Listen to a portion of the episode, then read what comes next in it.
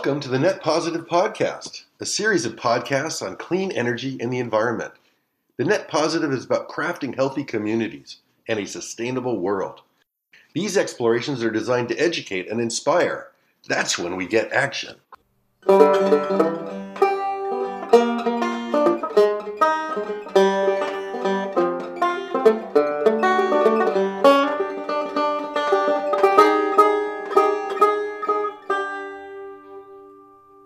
Thank you so much for, for joining me this morning. I'm really delighted to have you on the, the Net Positive podcast and to talk about uh, you and your life, and, and in particular to get into net energy metering and of what that means for households and, and businesses in California. But let's go, if it's okay with you, let's go all the way back. I always like to sort of figure out where somebody's from. I've done a little bit of research on you. I think you were born and raised in Michigan. Is that right? Well, yeah. First of all, let me say thanks a lot for for inviting me. It's really a pleasure to to talk with you, and um, you know, I've I've thought very highly of you since we've gotten to know each other, both here in Glendale. And I am surprised that you're even able to find out where I'm from. I don't know what's out there about me, but yes, I'm born and raised in Michigan. And in 2016, I switched to a job at a very small environmental law firm called Advocates for the Environment, founded and continuing today with a colleague of mine from Loyola Law School.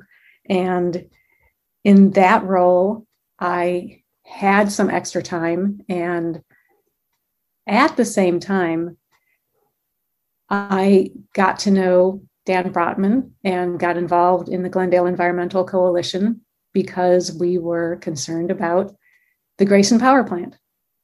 The Grayson Power Plant is two blocks from my house, visible from my front door. So when I heard that there was interest by the city to expand that power plant, they call it a repowering, but it was going to increase the capacity. I was very concerned. I got involved early on and have been involved with GEC ever since then first fight was the Grayson Power Plant, but we've continued since then and we've been expanding. I work with wonderful people like members of the Glendale Water and Power Commission.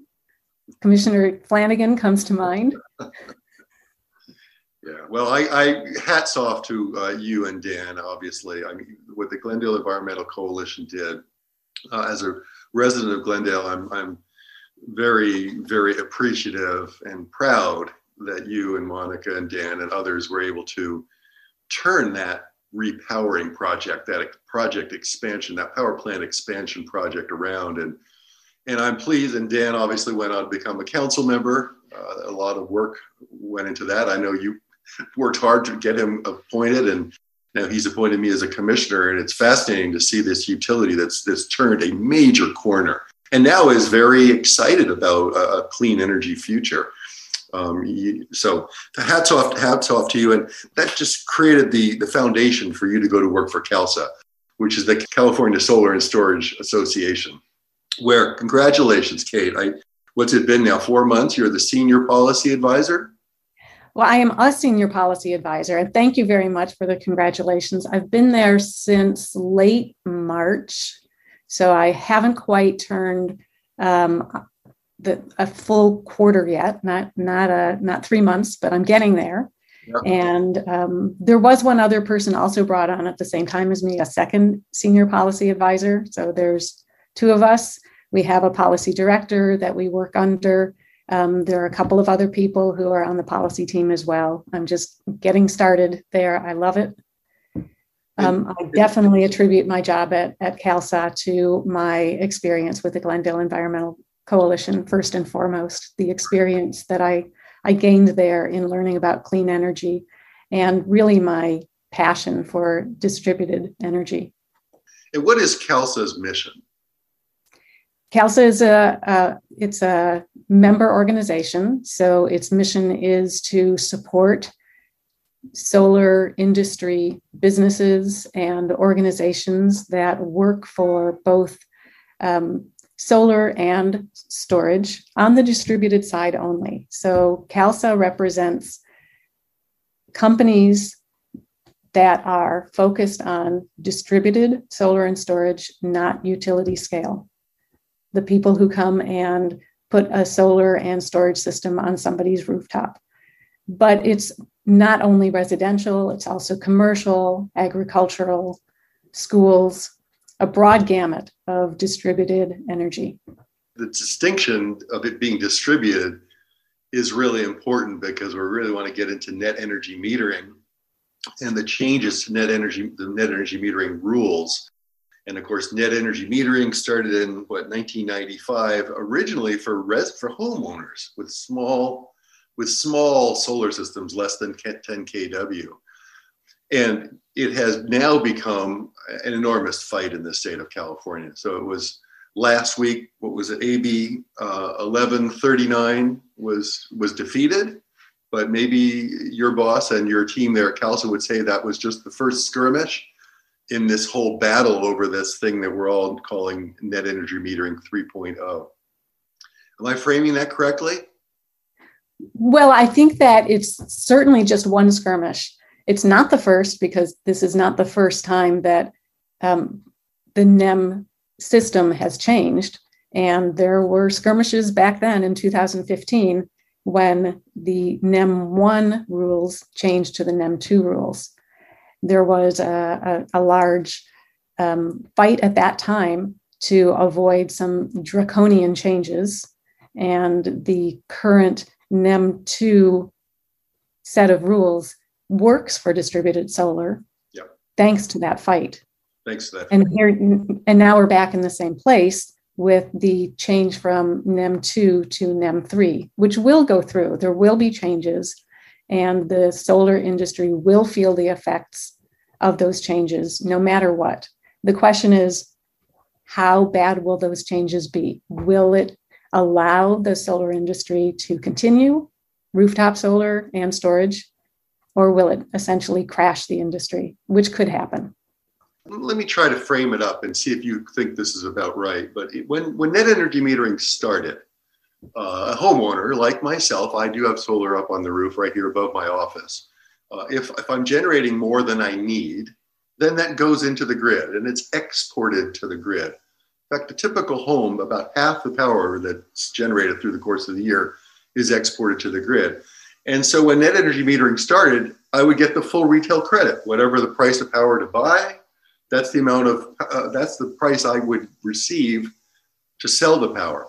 Net energy metering two in, in 2016, uh, I always think of it as, as an 85% solution.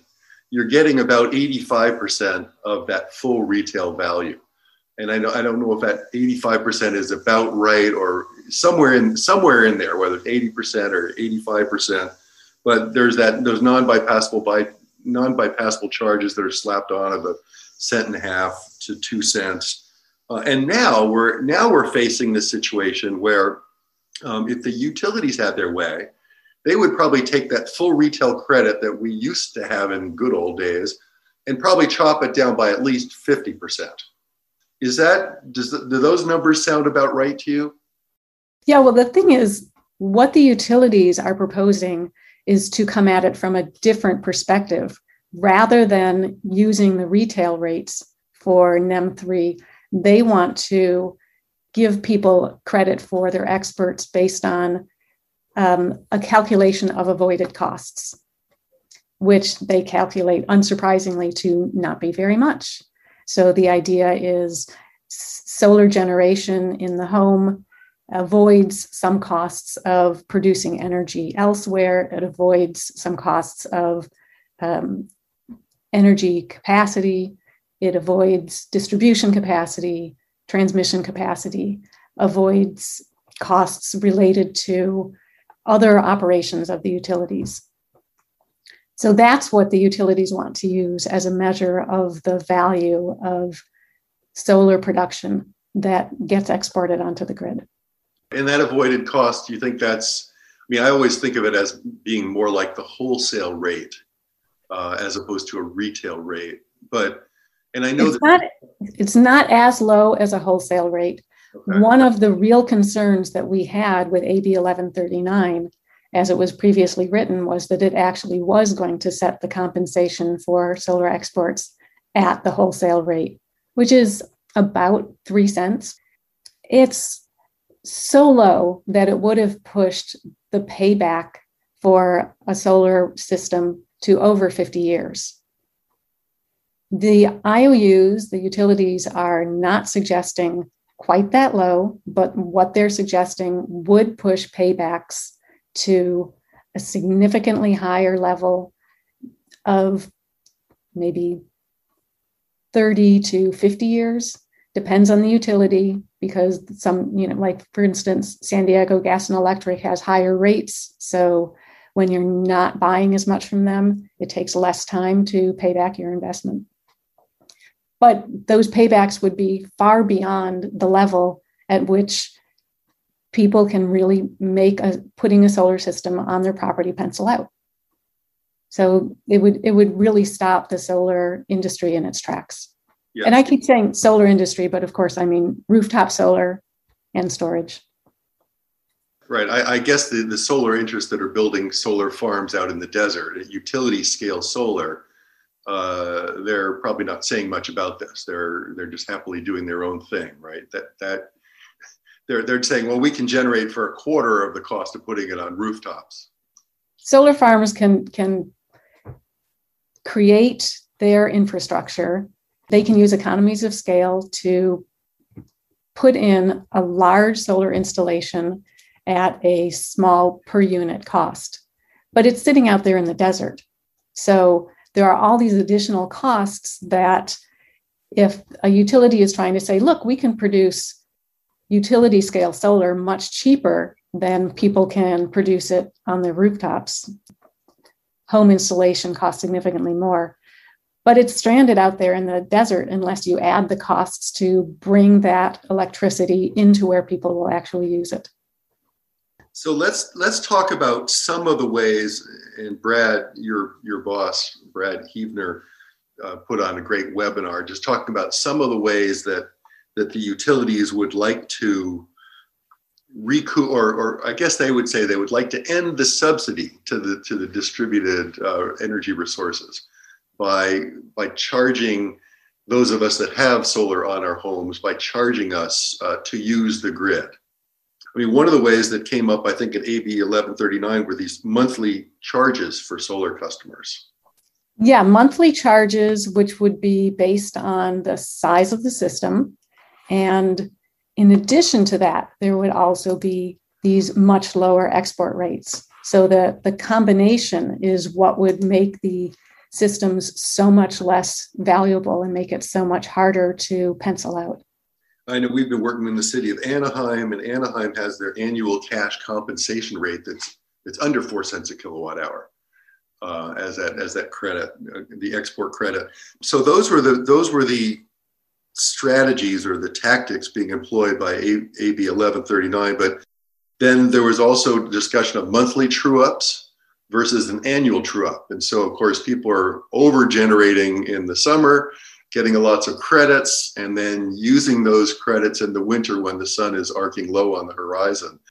Uh, that would have a, a very significant effect uh, and maybe something we, that we would see in, in other uh, legislation. The most, the most outrageous thing that, that Brad talked about was the idea that a, a solar producer, a homeowner that's producing, would actually be charged a kilowatt hour fee for those solar kilowatt hours that are that are generated on that home or on that business. Are you, are you talking about the fee for the self consumption? Yes, yes, yes, yes. Yeah. And, and so obviously, when you're uh, when I'm at home and I'm using kilowatt hours, uh, then I'm avoiding buying from the grid. So inherently, I'm I'm getting the retail rate for that. But as I understand it, yes, there would be a, a kilowatt hour charge for those for those kilowatt hours that, uh, that I'm generating myself. And then another whole idea is this buy all sell all strategy that you would have two meters and you're buying your power. Uh, you're buying all of your power from the utility at a, a, retail rate, and then you're selling your power at whatever it is, the, the, the, the wholesale rate or the avoided cost rate or whatever it is but in that way, the utilities are are uh, compensated for for these just in, in, their view for these distributed resources.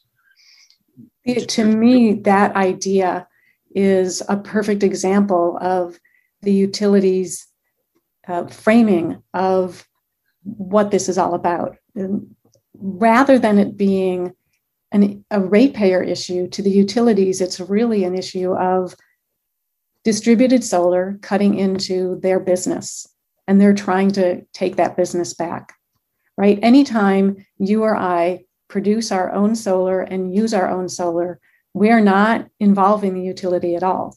Utility wants to get involved because their business is reliant on people using more energy and when people use less energy from them then they lose out we win and they lose out if we use less energy. One interesting comparison that CALSSA has been trying to point out, because it's an important one, is home solar consumption is very similar to home energy efficiency. It reduces your energy usage as far as the grid is concerned. It's, it's your own solar production is the same as going around and turning off all your lights and unplugging your your refrigerator. Or you know obviously getting a like an energy star refrigerator cutting down your energy. Nobody is talking about dinging people for reducing the amount of energy. That's a that's a plus. So why is it that using solar and avoiding pulling energy from the grid has been turned into a minus. The reason is because it disrupts the utilities business model, and utilities want to be able to continue to charge people for energy that they produce and deliver. And we're a disruptor. Rooftop solar is a disruptor for that. That's really that's really well put. I, I love that analogy. And uh, you know, I was the director of energy efficiency for the city of Los Angeles, and we actually had the same resistance. It was all about lost revenues. I, I, remember presenting our portfolio of programs. I was very proud of our portfolio of efficiency programs, a big multi-million dollar package to the board, and the board member saying, "Well, wait a second, isn't this going to cut into our sales of kilowatt hours and our lost revenues?" And and so. I think that it, you're right. Inherently, um, we're butting up against an industry. We're a disruptor in my consulting, I've always advocated utilities getting into the solar business. And if people want solar, sell them solar. If they want efficiency, sell them efficiency. If they want coal fired power, I guess I guess sell them that. But um, you're right. There is the we're really still stuck in that um, that split incentive uh, that, the, that the utilities are, are still in the business, despite performance-based rate making. They're still in the business of bringing in maximizing revenues and we we are disruptors. What are some of the values um, of distributed solar to a community or to a region? If you just think about solar generation itself, when people are generating solar on their rooftop, if listen, so I'll use me as an example. I have solar on, on my roof. I don't use that much during the day when the solar is producing. A lot of it is leaving my house. Where is it going? It's electrons. They flow to the next place that needs it. So that means that my neighbors are using that excess electricity, which means that there's less load that's going across the transmission grid, that's going through all the distribution grid. It's reducing the, the wear and tear on all of that infrastructure. So that's one of the, the big advantages is producing energy close to where it's used reduces the need for all of that upkeep and infrastructure development. Now, another advantage of having locally produced energy, eh, especially when you have storage tied with it, is it gives resiliency, it gives the opportunity to shift load in order to help the grid avoid large peaks and even out the, the shape of the of the load curve all of that is very helpful and it also gives the opportunity for people to have backup power. It provides greater resiliency to the grid. So, all kinds of benefits to the entire grid, not just to the c- consumer. Think you would also add that lots of jobs in our communities, uh, training opportunities for our youth to get into this clean energy space. Really, this is a really good example because you know, clean energy jobs, solar installation, storage installation jobs. These are not jobs that can be sent overseas. These are definitely local jobs and they're skilled jobs.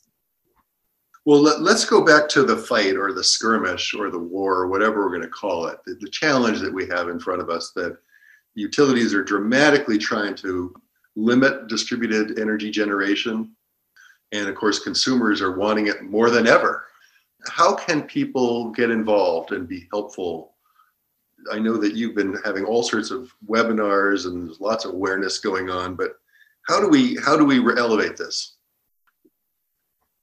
There is an organization that is of and for solar consumers that's called the Solar Rights Alliance. And that's a really good website for people to go to if they want to educate themselves about these issues and if they want to get involved. CALSSA also has its own involvement, and calssa.org's website um, gives links to information about the rooftop solar NEM fight. It's another good opportunity to, to find out what's going on. Now, you mentioned a little bit ago about the, the bill, AB 1139. That has been put on the inactive file for now, which means that it's no longer being considered in the, the current legislative session. But it could come back in January, or another bill could come back.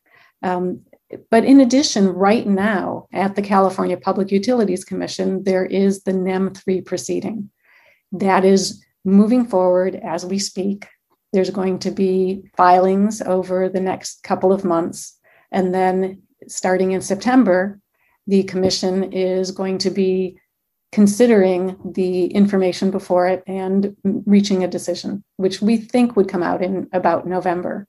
If people want to be involved, it's useful to um, get engaged in that process and find out what kinds of assistance from the public, the advocates for distributed rooftop solar and storage are asking for. And again, I would say the Solar Rights Alliance is going to be a good place to go for that information. And so this this change could happen at, at the legislature in Sacramento or at the PUC. It's already in play at the PUC. I guess a bill could come out of the legislature that would that would force the PUC, that would preempt, that would force the PUC to do something. But, but if no bills come out of the legislature, we will probably have the PUC uh, enacting a new ruling. The legislature would act by telling the PUC what to do at various levels of prescriptiveness. AB 1139 was quite prescriptive. There were some pieces of it that would not have gone into effect if the PUC acted by a certain deadline. And there were other pieces that would have gone into effect no matter what. One of the interesting things about AB 1139, one of the arguments for why it was needed was because the PUC has not acted. But that's simply not true right now because the PUC is actively engaged. They opened a proceeding in 2020. It's proceeding apace, and we do expect a decision to happen most likely before the end of 2021 and it would probably be effective 2022. So there are changes on the horizon for sure, absolutely. And there's a broad range of potential proposals. CALSSA has a proposal that is most protective of both the solar industry and specifically low income solar initiatives. The utilities have a proposal that's least protective of the solar industry but also of low income solar programs because the cost of putting on solar would increase so much that those low income programs would lose the ability to make sense financially and it would no longer be possible to pursue them. And I guess uh, the story is, is maybe even a, a little bit grimmer or bleaker in that we've got this, well, I call it a full on assault uh, on net energy metering, uh, which could really decimate an industry as, as we've talked about. But at the very same time, we have the investment tax credit uh, slated to, to step down at the end of 22, uh, and then dramatically after that. And then we have, uh, for the energy storage, we have the self generation incentive program, the SGIP, which which funding is going to sunset or we expect it to sunset also. So these we've got three major factors that are combining to uh, spell uh, significant doom to an industry uh, without the voices that you're talking about, without the Solar Rights Alliance and, and CALSSA and, and others to make sure that we maintain this. I, I, like to say that we need all forms of solar. We need the utility solar, we need distributed solar that's owned by individuals. We need virtual power plants that are owned by utilities of solar systems and storage systems. We need community solar. We need all to reach our climate goals, is, is my view. I agree with you 100% about needing all forms of solar. The difficulty here is that as individual regulatory agencies or legislative bodies think through what they think should happen, they're doing it in a rather siloed way. And there's a lack of coherent, cohesive, overall thinking through what are our goals? What do we need to meet those goals? And put all the pieces in place. So you're absolutely right. If the ITC sunsets, if SGIP funding goes away, if NEM credits are reduced in value so that it's much harder to put rooftop solar on. The ability of California to reach its climate goals by the deadlines the state has set is going to be so much impaired. It's really worrisome. We really don't want to see that happen. We really need to be going the other direction. We need we need to get we need to make it easier to put solar on homes and businesses and government buildings, not harder. I remember I remember Governor Jerry Brown, you know, announcing 16 gigawatts of local local generation. He called it local, and at the very same time, uh, here's the PUC chipping away, and here are the utilities chipping away on on on the pathways to making that possible. Well, well, tell me this now. Um, I'm so glad that you're at CALSSA. It's fantastic. It just seems like it's perfectly aligned with your your skills and your passions and what we need as an industry. Uh, EcoMotion is a member of CALSSA, as you know. Um, I do know that. It's wonderful. How are you? How are you maintaining some balance? Uh, how are you sustaining your own sanity and your own health? You said you're not that much of an outside person, but you get out into the garden. But what is it that you like to do when you're not uh, thinking about legislation? Actually, a lot of my free time is spent doing Glendale Environmental Coalition things. So I am tracking the clean energy projects here in Glendale and talking with my colleagues about various ideas for trying to expand clean energy. You know, I said earlier that I really believe in distributed energy. A large part of the reason why is because here in the LA Basin, we're so transmission constrained, we know that we have to have local energy. So I think about that. Um, I have started to watch the meetups for the distributed energy task force. Let's see, distributed energy resources task force, which started in New York, but has developed some nationwide following. And I'm one of the followers. So I watched a program a few months ago with the uh, CEO of Holy Cross Energy, uh, Energy Cooperative in Colorado, which I assume you know. I just had dinner with Bryan Hannegan a couple of weeks ago. Uh, Perfect.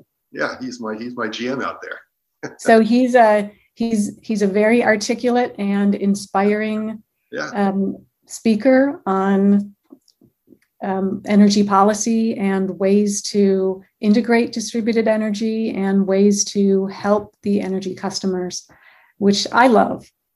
I also love cooperatives. Uh, actually, I, I think I mentioned, right? When I was at University of Michigan, I was in the housing cooperatives there. So what else do I do? I, I love to cook and I, I, enjoy eating what I cook. What, what, what is what would be a specialty out of the uh, the Unger House? Um, we do soups. The last soup that I did was a cauliflower potato celery soup. Mm, mm. And there are variations on soups with leeks and potatoes and cauliflower and parsnips. And yeah, I really enjoy pasta.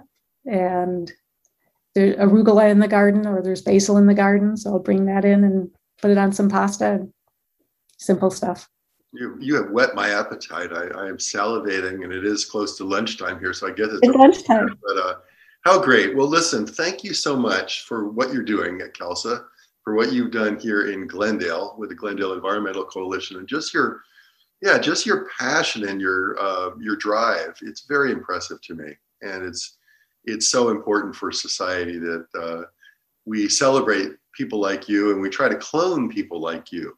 Uh, so we, so, Actually, I've been saying I need a clone of me too. So if you come up with a way, send one over. Yeah, yeah, very good. Okay, Kate. Well, thanks so much for this interview and have a great rest of the day. Well, Ted, I'll just take the opportunity to say you impress me a lot. It's wonderful to have the opportunity to talk to you today, but I also just love the opportunity to anytime we get on a Zoom together and I get the chance to hear your thoughts because you have a breadth of experience. And I really, I learn a lot from you and I really appreciate that. And it's nice of you to recognize me because I feel like I'm, you know, definitely at baby steps compared to you. You've been involved in clean energy and sustainability for a long time. Well, thanks for thanks for all that. But back at you. Uh, let's all just carry on. We're, we're making it happen. It's, it's, it's a dream come true in the the big picture as we look. Uh, I am just so thrilled with where we are as a as a society. We've got a long way to go, but we have just like Glendale Water and Power has turned this major corner. Holy Cross, you mentioned Holy Cross uh, Energy Cooperative, now Holy Cross Energy when I lived in the valley, in the Roaring Fork Valley, we were buying coal from MEAN, Municipal Electricity Association of Nebraska. We were largely coal fired. And now Bryan just told me the other night he just hit 50% on renewables. So, anyway, Kate, thanks again. Uh, really appreciate it and have a great afternoon. Thanks, Ted. Enjoy your lunch. That's it. Thanks for tuning in to this edition of The Net Positive. We'll see you next time. Música